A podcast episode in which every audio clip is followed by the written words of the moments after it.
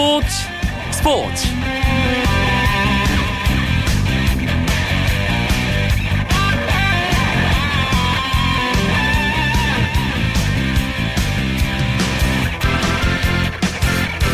안녕하십니까. 금요일 밤 스포츠 스포츠. 아나운서 이광용입니다.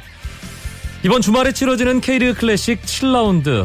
클, 최고의 관심이 모이는 경기는 역시 수원 삼성과 FC 서울이 맞붙는 슈퍼매치입니다 이번 시즌 첫 번째 대결이자 통산 73번째 맞대결 90분간의 축구 전쟁에서 승자로 기록되는 팀은 어디일까요? 금요일에 국내 축구 이야기 축구장 가는 길에서 주말에 열리는 슈퍼 매치를 더 재밌게 즐길 수 있는 방법 알려드립니다. 그 외에도 풍성한 축구 이야기 준비했습니다. 조금만 기다려 주시고요. 먼저 프로야구 경기 상황을 비롯한 주요 스포츠 소식 정리하면서 금요일 밤 스포츠 스포츠 힘차게 시작합니다.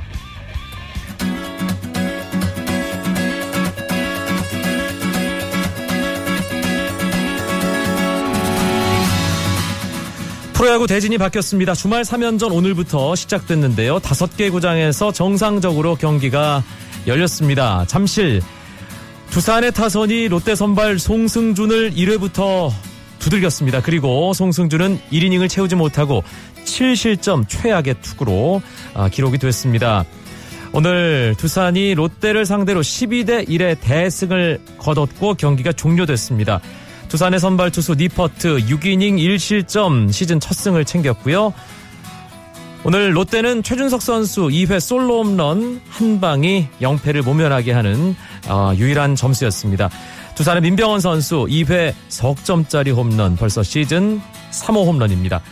문학구장 경기도 끝났습니다. LG와 SK 경기 LG가 SK에게 6대 1로 승리를 거뒀습니다. LG의 외국인 투수 루카스 선발로 나와서 6과 3분의 2이닝 1실점 아주 잘 던졌고요. 시즌 첫 승을 챙겼습니다. SK 선발 투수 윤희상 6이닝 4실점 하며 패전 투수가 됐습니다. 오늘 LG는 박용택 선수가 4회와 6회 솔로 홈런 두방 기록했고요. 양석환 선수가 5회 솔로 홈런 그리고 오지환 선수 역시 5회 한 점짜리 홈런 기록하면서 홈런 4방으로 승리를 따냈습니다. 박용택 선수는 오늘 900득점, 800타점을 기록하면서 각각 KBL 12번째, 23번째 기록의 주인공이 됐습니다. 광주에서는 넥센과 기아가 맞붙고 있습니다. 이 경기 치열하네요. 원정팀인 넥센이 9회 초 현재 4대 3으로 한 점을 리드하고 있습니다. 넥센의 선발 문성현은 5이닝 채우지 못하고 3실점 물러났고요. 기아의 선발 험버 6이닝 1실점 잘 던졌지만 넥센 타선이 7회와 8회 아, 석점을 내면서 지금 경기를 뒤집은 상황입니다. 대전에서는 NC와 한화가 만났습니다. 한화가 1회부터 점수를 내면서 앞서갔는데요. 하지만 NC가 7회 넉 점을 뽑으면서 한 점 차로 추격. 하지만 7회 말 한화가 한 발 달아나면서 지금은 9, 8회 말 한화의 공격이 진행 중인 상황에서 8대 6으로 한화가 두 점을 앞서가고 있습니다. NC는 손시현 선수가 7회 솔로 홈런, 테임즈 선수가 석점짜리 홈런 기록하면서 추격에 나섰는데요. 어, NC의 추격이 어디까지 이어질지 궁금합니다. 대구입니다. KT와 삼성의 경기 경기가 끝났습니다. 삼성이 KT에게 6대 1로 이겼습니다. 삼성의 선발 피가로 오늘 잘 던졌습니다. 7이닝 1실점 탈삼진 8개 시즌 2승 기록했고요. KT의 옥스프링은 5이닝 6실점 패전 투수가 됐습니다. 나바로 선수는 5회 2점짜리 홈런 벌써 시즌 7호 홈런입니다. 제61회 전국 남녀 종별 탁구 선수권 대회 여고부 단체전에서 안산 단원고등학교 탁구부가 준우승을 기록했습니다. 김민정, 이지은, 박세리, 노소진 선수가 출전한 단원고는 결승에 진출해 대구 상서고와 대결했는데요. 2대 3으로 아쉽게 패했습니다. 지난해 세월호 참사에 아픔을 안고 출전한 대회에서 단체전 2연패를 일군 단원고 탁구부 아쉽게 대회 3연패 달성에는 실패했지만 선수들 최선을 다해 값진 준우승을 기록했습니다. 수영 황제 마이클 펠프스가 돌아왔습니다. 음주 과속 운전으로 6개월간 선수 자격 징계를 받았던 펠프스는 8개월 만에 출전한 2014-2015 아레나 프로 수영 시리즈 4차 대회 남자 저병 100m 결승에서 52초 38의 기록으로 1위를 차지했습니다.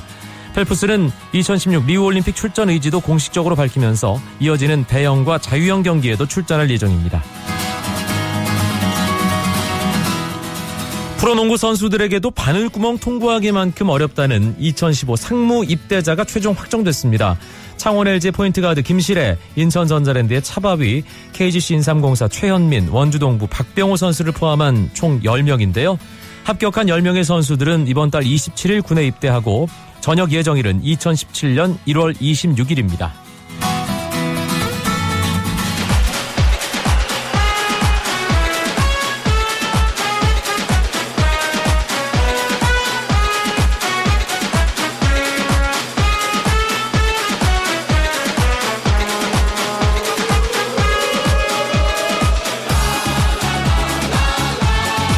금요일마다 함께하는 재미있는 국내 축구 이야기 축구장 가는 길 오늘도 알차게 내용 꾸며주실 이야기 손님 두 분 먼저 소개해드립니다. 스포츠 서울의 축구팀장 김현기 기자 어서 오세요. 네 안녕하세요. 스포츠 조선의 이건 기자도 함께합니다. 네 안녕하세요. 아 이번 주 국내 축구는 이야기거리가 상당히 풍성합니다. 일단 내일이죠. 오후 3시에 수원 월드컵 경기장 빅버드에서 킥오프되는 FC 서울과 수원 삼성, 수원 삼성과 FC 서울의 73번째 슈퍼매치 이야기부터 해야겠습니다. 김현기 기자에게 슈퍼매치란? 네.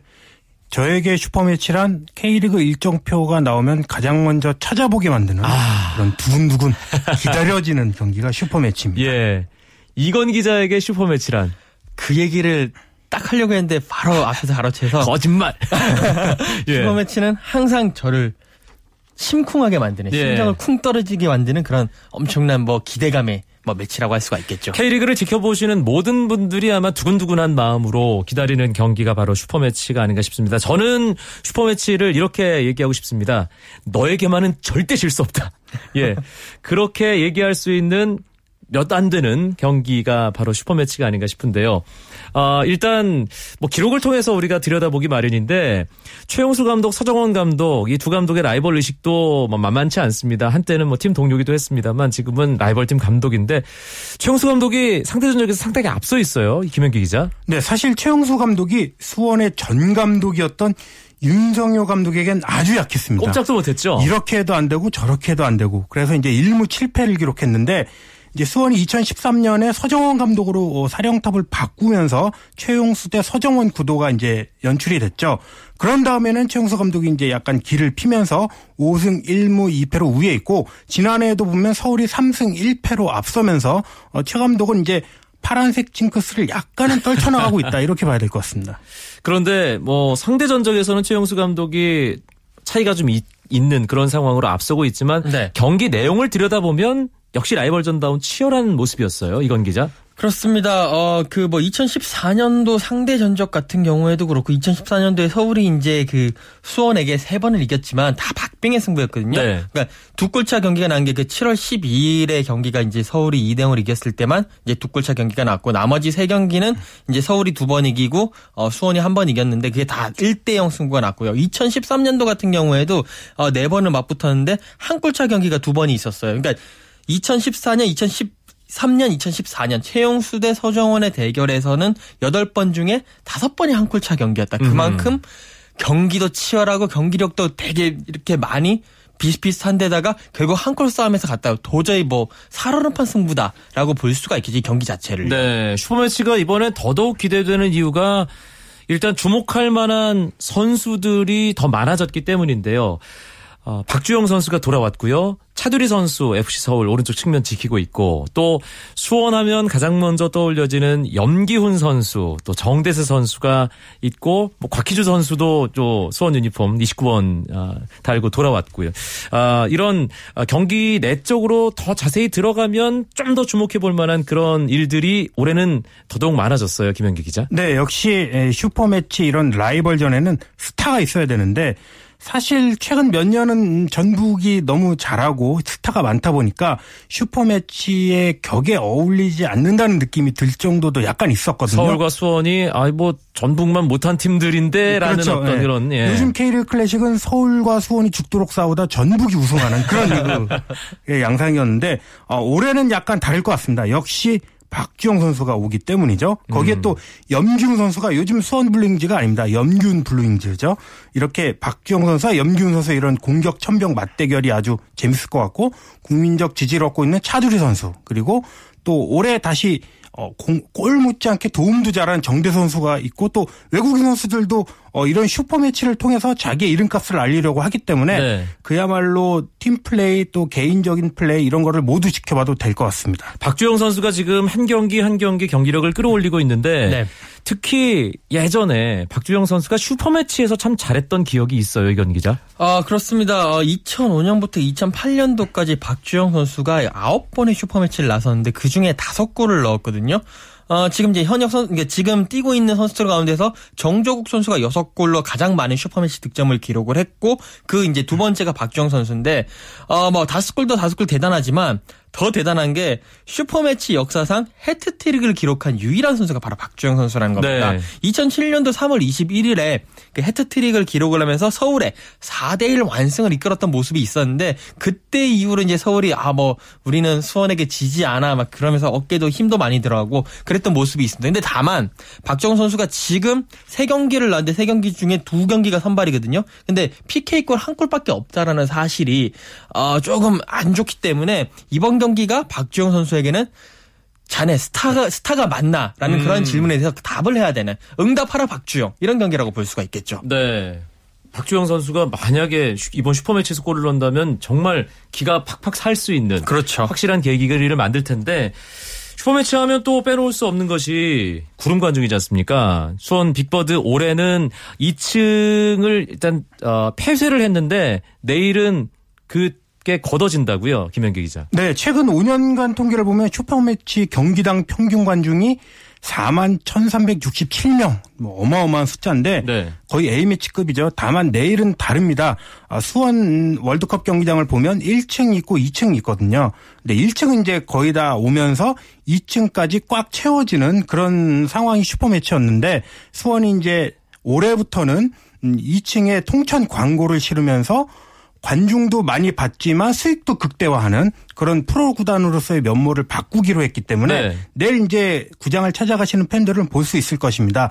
2층에 어, 한 20개 20개 구역 중에 한 4개 구역 정도만 열어놓고 아 그렇군요. 네 그리고 반대편 서쪽 구역은 통천이 없는데 이제 만약에 관중이 넘치면 서쪽 구역으로 더 받아서 최대 관중은 수원 구단에서 3만 5천여 석까지 가능하다 이렇게 추산을 하고 있는데 어, 어쨌든 이런 프로 구단으로서의 변화에 슈퍼매치가 또 한몫을 하고 있다. 통천 광고 등을 통해서 그렇게 볼 수 있겠죠. 네. 수원 빅버드에 4만 이상 관중이 오면 그 경기는 다 수원이 이겼던 것으로 제가 기록을 그렇죠. 찾아서 예, 확보를 해놓고 있었는데 수원 구단의 정책적으로 일단 4만 관중이 안 들어오는 상황을 만든 것이 또 어떤 변수를 작용할지도 궁금합니다. 슈퍼매치 어, 좀 피해갈 수 없는 시간입니다. 이거 빅매치가 있으면 저희 축구장 가는 길 식구들에게 예측을 강요하잖아요. 이건 기자. 네. 내일 슈퍼매치 어떻게 될까요? 서울이 이깁니다. 어휴, 저 생각이 예. 그렇습니다. 왜냐하면 첫 번째로 수원이 자기네 홈에서 4만 명 이상이 들어오면 항상 이겼는데 이번엔 정책적으로 4만 명이 들어오지 않습니다. 그, 그렇기 때문에 때문에요? 네, 그 징크스가 참여되는 거고 예. 무엇보다도 이런 경기는 거칠어질 수밖에 없습니다. 거친 경기를 하게 되면 아무래도 지금 수원은 올 시즌 들어서 좀 더 예쁘고 패싱 위주의 경기를 하게 되는데 서울이 열심히 다리도 걸고 열심히 잡아당기고 거친 경기를 하면서 수비를 집중적으로 하면서 한 골 싸움으로 갈 거란 말이에요. 서울이 그렇기 때문에 그런 측면에 봤을 때 서울이 조금 더 한 골 넣고 지키는 올 시즌 서울이 수비력이 괜찮거든요. 한 골 넣고 지키는 경기 1대0 승부 예상해 봅니다. 네. 아, 저희 내일 KBS 중계방송 하는데 한 골 넣고 지키는 경기 하면 안 됩니다. 예. 최용수 감독님 혹시 방송 듣고 계시면, 어, 그 경기 운영을 조금 더 적극적으로 해주셨으면 하는 그런 바람 잠시 전하고요. 김현기 기자는 어떻게 예상하세요? 네. 저는 수원에 걸겠습니다. 슈퍼매치 항상 보면 제가 예측한 팀이 집니다. 그 이유는 뭐냐? 아, 모, 모든 사람들이 예측할 때, 아, 요번엔 이 팀이 우세하다 하고 하지만 결국은, 음, 그 우세하지 않은 팀이 뒤집는 그런 경기가 많다는 거죠. 예측 불허의 경기죠. 이번 경기 제가 많은 기자들 전문가들에게 물어보니까 서울에 손을 들어주는 게 많은데 저는 수원이 홈구장 이점이 여전히 있고 창이 다양합니다. 수원이. 예, 염기훈도 있지만 여러 가지 정대세, 카이오, 뭐 이상호 선수, 서정진 선수도 있기 때문에 어, 수원을 한번 저는 밀어보겠습니다. 아 잠깐만 일단 수원을 예상을 하긴 했는데 본인이 찍은 팀은 어 이기기 힘들다라는 얘기를 하는 걸 보면 교묘하게 또 서울 쪽으로 좀 무게 중심을 싣는 것 같은 느낌도 들고요. 김현기 기자의 얘기는 좀 아, 살짝 접어서 들으시면 될 것 같습니다. 예, 간파하셨습니다. 네. 이번 주 국내 축구를 풍성하게 만든 주인공이 또 있습니다. 바로 K리그 뭐 최강팀이라고 어, 자타가 공인하고 있는 전북현대인데 21경기 무패 K리그 통산 최다 기록 타입니다. 담당 구단인 어, 이 이건 기자 네. 예, 얘기를 좀 해주시죠. 그렇습니다. 어, 이제 21경기 동안에 16승 5무를 했는데 21경기 무패 기록을 세운 구단이 앞서 두 구단이 있었습니다. 1991년과 부산 대우 시절이었죠. 그때 어, 부산이 이제 21경기 무패를 했었었고 1997년 전남 드래곤스가 또 21경기 무패를 했었는데 이번에 이제 그 부산한테 2대 1로 승리를 하면서 17년 만에 이 부분 타이 기록을 썼거든요. 네. 이제 제주와 홈 경기 내일 가집니다. 경기를 이기게 이기거나 비기게 된다면 22경기 무패라는 K리그 전무후무한 어, 역사를 새로 쓰게 되는 그런 상황입니다. 일단 뭐 기록도 기록이지만 벌써 전북이 선두로 치고 올라가는 상황이란 말이에요. 어, 전북이 일단 뭐 1강으로 꼽히는 이런 상황에서 판도가 초반부터 굳어지는 듯한 느낌이 드는데 김현기 기자 계속 갈까요? 이 분위기가 어떻게 네. 보십니까? 지금 생각보다 이르게 전북이 치고 나가고 있는데 내일 일단 제주가 상승세를 맞이하고 있는 제주와 경기가 중요하고 이제 전북 입장에서는 5월 2일 수원전, 5월 10일 울산전 이렇게 2연전을 어 그래도 전북과 해볼 만한 팀과 만나기 때문에 요 곱이 넘어가면은 글쎄요 뭐 우승을 점점 음, 앞당겨질 수도 있지 않을까 이렇게 보고 어, 수원 울산이 잘 비벼주고 싸워준다면 네 한번 가을까지는 한번 음, 레이스를 기대해 보겠습니다. 예, 일단 지금 6경기까지 치른 현재 전북이 승점 16점으로 1위고요. 2위 울산과 승점이 벌써 4점 차나 나기 때문에 좀 일찌감치 치고 나간다는 느낌이 들어서 제가 드린 질문이었고요. 어, 앞서 이제 K리그 클래식과 관련된 이야기를 먼저 해드렸습니다. 슈퍼매치가 워낙에 뜨거운 경기이기 때문에 어, 이번 주에 있었던 축구계 굵직한 소식 하나만 더 짚어보겠습니다. 2018 러시아 월드컵 아시아 지역 2차 예선 조추첨 결과가 발표됐는데 어, 우리가 G조에 속했습니다. 이건 기자. 네. 예, 같이 뭐 우리 조에 속한 나라들 정리를 좀 해주실까요? 네, 뭐 한국은 G조에 속해 있고요. 어, 쿠웨이트 그리고 레바논, 미얀마, 라오스 한 조에 속했습니다. 뭐 다뭐 뭐 무난하다는 평가를 받고 있는데 쿠웨이트 같은 경우에는 FIFA 랭킹이 127이거든요. 그리고 우리와의 역대 전적에서도 10승 3무 8패로 앞서고 있고 어, 최근 5경기 4승 1무입니다. 레바논 144위인데요. 최근 5경기에서 역시 2승 2무 1패 앞서고 있고 미얀마와 라오스 라오스 같은 경우에는 거의 FIFA 랭킹 거의 저 아래쪽에 있기 때문에 우리가 객관적인 전력에서 한 한 수가 아니라 한 두 수나 두 수 반, 세 수까지 앞선다고 볼 수가 있겠습니다. 예, 쿠웨이트와 레바논 상대 전적을 이건 기자가 얘기했지만 저는 레바논이라는 팀에게 당했던 결정적인 패배를 기억하고 있거든요. 그게 제 기억에는 2012년 말이었나요? 2011년 말로 기억을 하는데 조광래 감독 당시 대표팀 감독이 어, 중간에 자리에서 물러나게 한 결정적인 한 경기가 레바논전이었습니다. 그러니까 그렇기 때문에 절대로 방심할 수만은 없는 조편성이라는 얘기도 있어요. 김현기 기자. 네. 2011년 11월이었죠. 저도 보다가 오 이게 뭐야 이런 느낌 이런 소리를 하게 만든 레바논 원정 1대2 패배가 있습니다. 예. 그 다음에 우리가 또 최종 예선 나가서 레바논과 또 붙었는데 그때도 간신히 1대1로 비겼거든요. 그러니까 중동 원정은 조심해야 된다. 이런 얘기를 하고 싶습니다. 음, 하지만 2차 예선이기 때문에 당연히 그렇죠. 네. 예, 이제는 뭐 아, 뭐 험로라는 그런 느낌 전혀 없이 좀 예, 뻥뻥 뚫린 길로 우리가 최종 예선까지 좀 갔으면 좋겠습니다. 아, K리그 클래식 7라운드 아, 앞서 슈퍼매치를 중심으로 이야기를 해드렸고요. 이제 다른 경기들의 관전 포인트 짚으면서 오늘 축구장 가는 길 서서히 마무리를 할 텐데요. 토요일 세 경기가 열립니다. 이건 기자. 네, 어, 오후 2시 전북 대 제주. 전북이 이제 대기록에 도전하는 경기가 되겠고, 뭐 3시에는 어, KBS 1TV에서 중계하는 수원과 서울의 경기 슈퍼매치가 있고요. 그리고 4시에는 광주와 성남이 맞붙는 어, 뭐 그런 대진표가 이렇게 예정되어 있습니다. 네, 일단 전북과 제주의 경기는 이건 기자가 앞서 얘기했지만 제주가 최근 분위기가 워낙 좋기 때문에 전북이 홈에서 제주를 상대로 수월한 경기를 할 수 있을 것이냐 그 부분이 궁금한데요, 김민기 기자. 네, 제주가 이제 3위까지 올라왔죠. 연승을 챙기면서 그런데 이제 전북이 제주전 13경기 연속 무패라는 아주 강한 킬러의 면모를 과시하고 있어서 네. 어, 전북이 기록 경신에 대한 부담은 있지만 제주도 뭐 나름대로 심적으로 좀 부담을 안고 싸우기 때문에 제 생각에는 음, 전북이 그래도 많이 유리하다. 일단 음흠. 이렇게 보고 있습니다. 광주가 초반에 치고 나가다가 최근 주춤하고 있지 않습니까? 네. 용감한 축구를 하긴 하지만 결과가 뒷받침이 안 되는 상황이 4라운드, 5라운드, 6라운드 이어졌는데 이번에 성남을 상대합니다. 이 경기 어떻게 보세요, 이건 기자? 어, 일단 광주가 3연패를 하고 있는데 분명히 뭐 용감한 축구라고 말씀하신 것처럼 경기력은 좋습니다. 뭐 미드필더도 좋고 그런데 결국 골을 못 넣고 있는 부분이거든요. 결국 축구란 것은 골을 넣어야지 승리를 하게 되는데 이 상대가 성남이란 말이에요. 성남은 지금 세 경기 무패 행진을 달리고 있고 김두현을 중심으로 아주 좋은 모습을 보이고 있습니다. 네. 그렇기 때문에 어, 성남이 만만치는 않은데 다만 성남은 주중에 아시아 챔피언스 리그가 있습니다. 이 경기를 위해서 조금은 어, 전력을 아낄 필요가 있기 때문에 아하. 저는 조심스럽게 무승부를 한번 예상을 한번 해보도록 하겠습니다. 일요일에 세 경기가 있습니다. 지금 음, 아직 승리를 기록하지 못하는 팀이 두 팀이 있는데 그 두 팀이 일요일에 경기를 치릅니다. 일단 인천이 홈에서 울산을 만나는군요. 김현기 기자. 네, 인천이 4무 2패인데 진 경기도 한 골차 패배니까 나쁘지 않지만 역시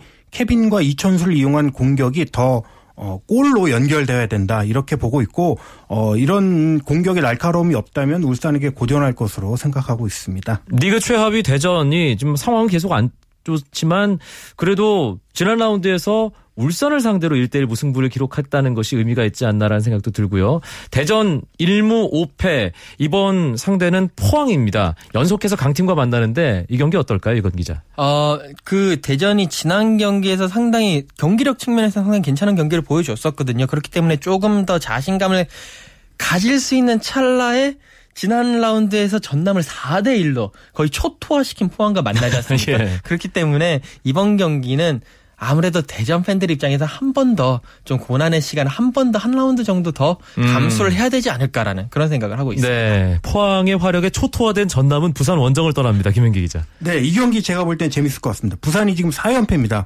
이 정도면 윤석열 감독 부적이 안 통하고 약간 좀 어려운 상황에 몰린 게 사실이죠. 그리고 전남도 이제 1대 4로 지난번에 포항이 졌기 때문에 두 팀 모두 이번에는 무조건 이기려고 사생결단의 그런 축구를 하지 않을까 생각돼서 어, 부산 홈 경기 찾는 관중들 재밌는 경기 기대도 될 것 같습니다. 네, 윤성효 감독의 부산과 노성래 감독의 전남 이 경기를 김현기 기자는 상당히 재밌는 경기로 예상을 해줬습니다. 네, 알겠습니다. 금요일 밤 스포츠 스포츠 재미있는 국내 축구 이야기로 채워드렸는데요. 축구장 가는 길 함께해 주신 두 분 스포츠 서울의 축구팀장 김현기 기자, 스포츠조선 이건 기자 고맙습니다. 고맙습니다. 감사합니다. 앞서 몇 차례 말씀드린 대로 내일 오후 3시 수원 월드컵 경기장에서 시작되는 수원 삼성과 FC 서울의 슈퍼매치 통산 73번째 양팀 간의 맞대결은 KBS 1TV에서 중계방송 해드립니다. 저도 나옵니다. 예, 저는 내일 TV에서 인사드리겠습니다. 주말 스포츠 스포츠는 9시 20분부터 오승원 아나운서와 함께 하실 수 있고요. 저는 월요일 밤에 다시 뵙겠습니다. 아나운서 이광용이었습니다. 고맙습니다. 스포츠 스포츠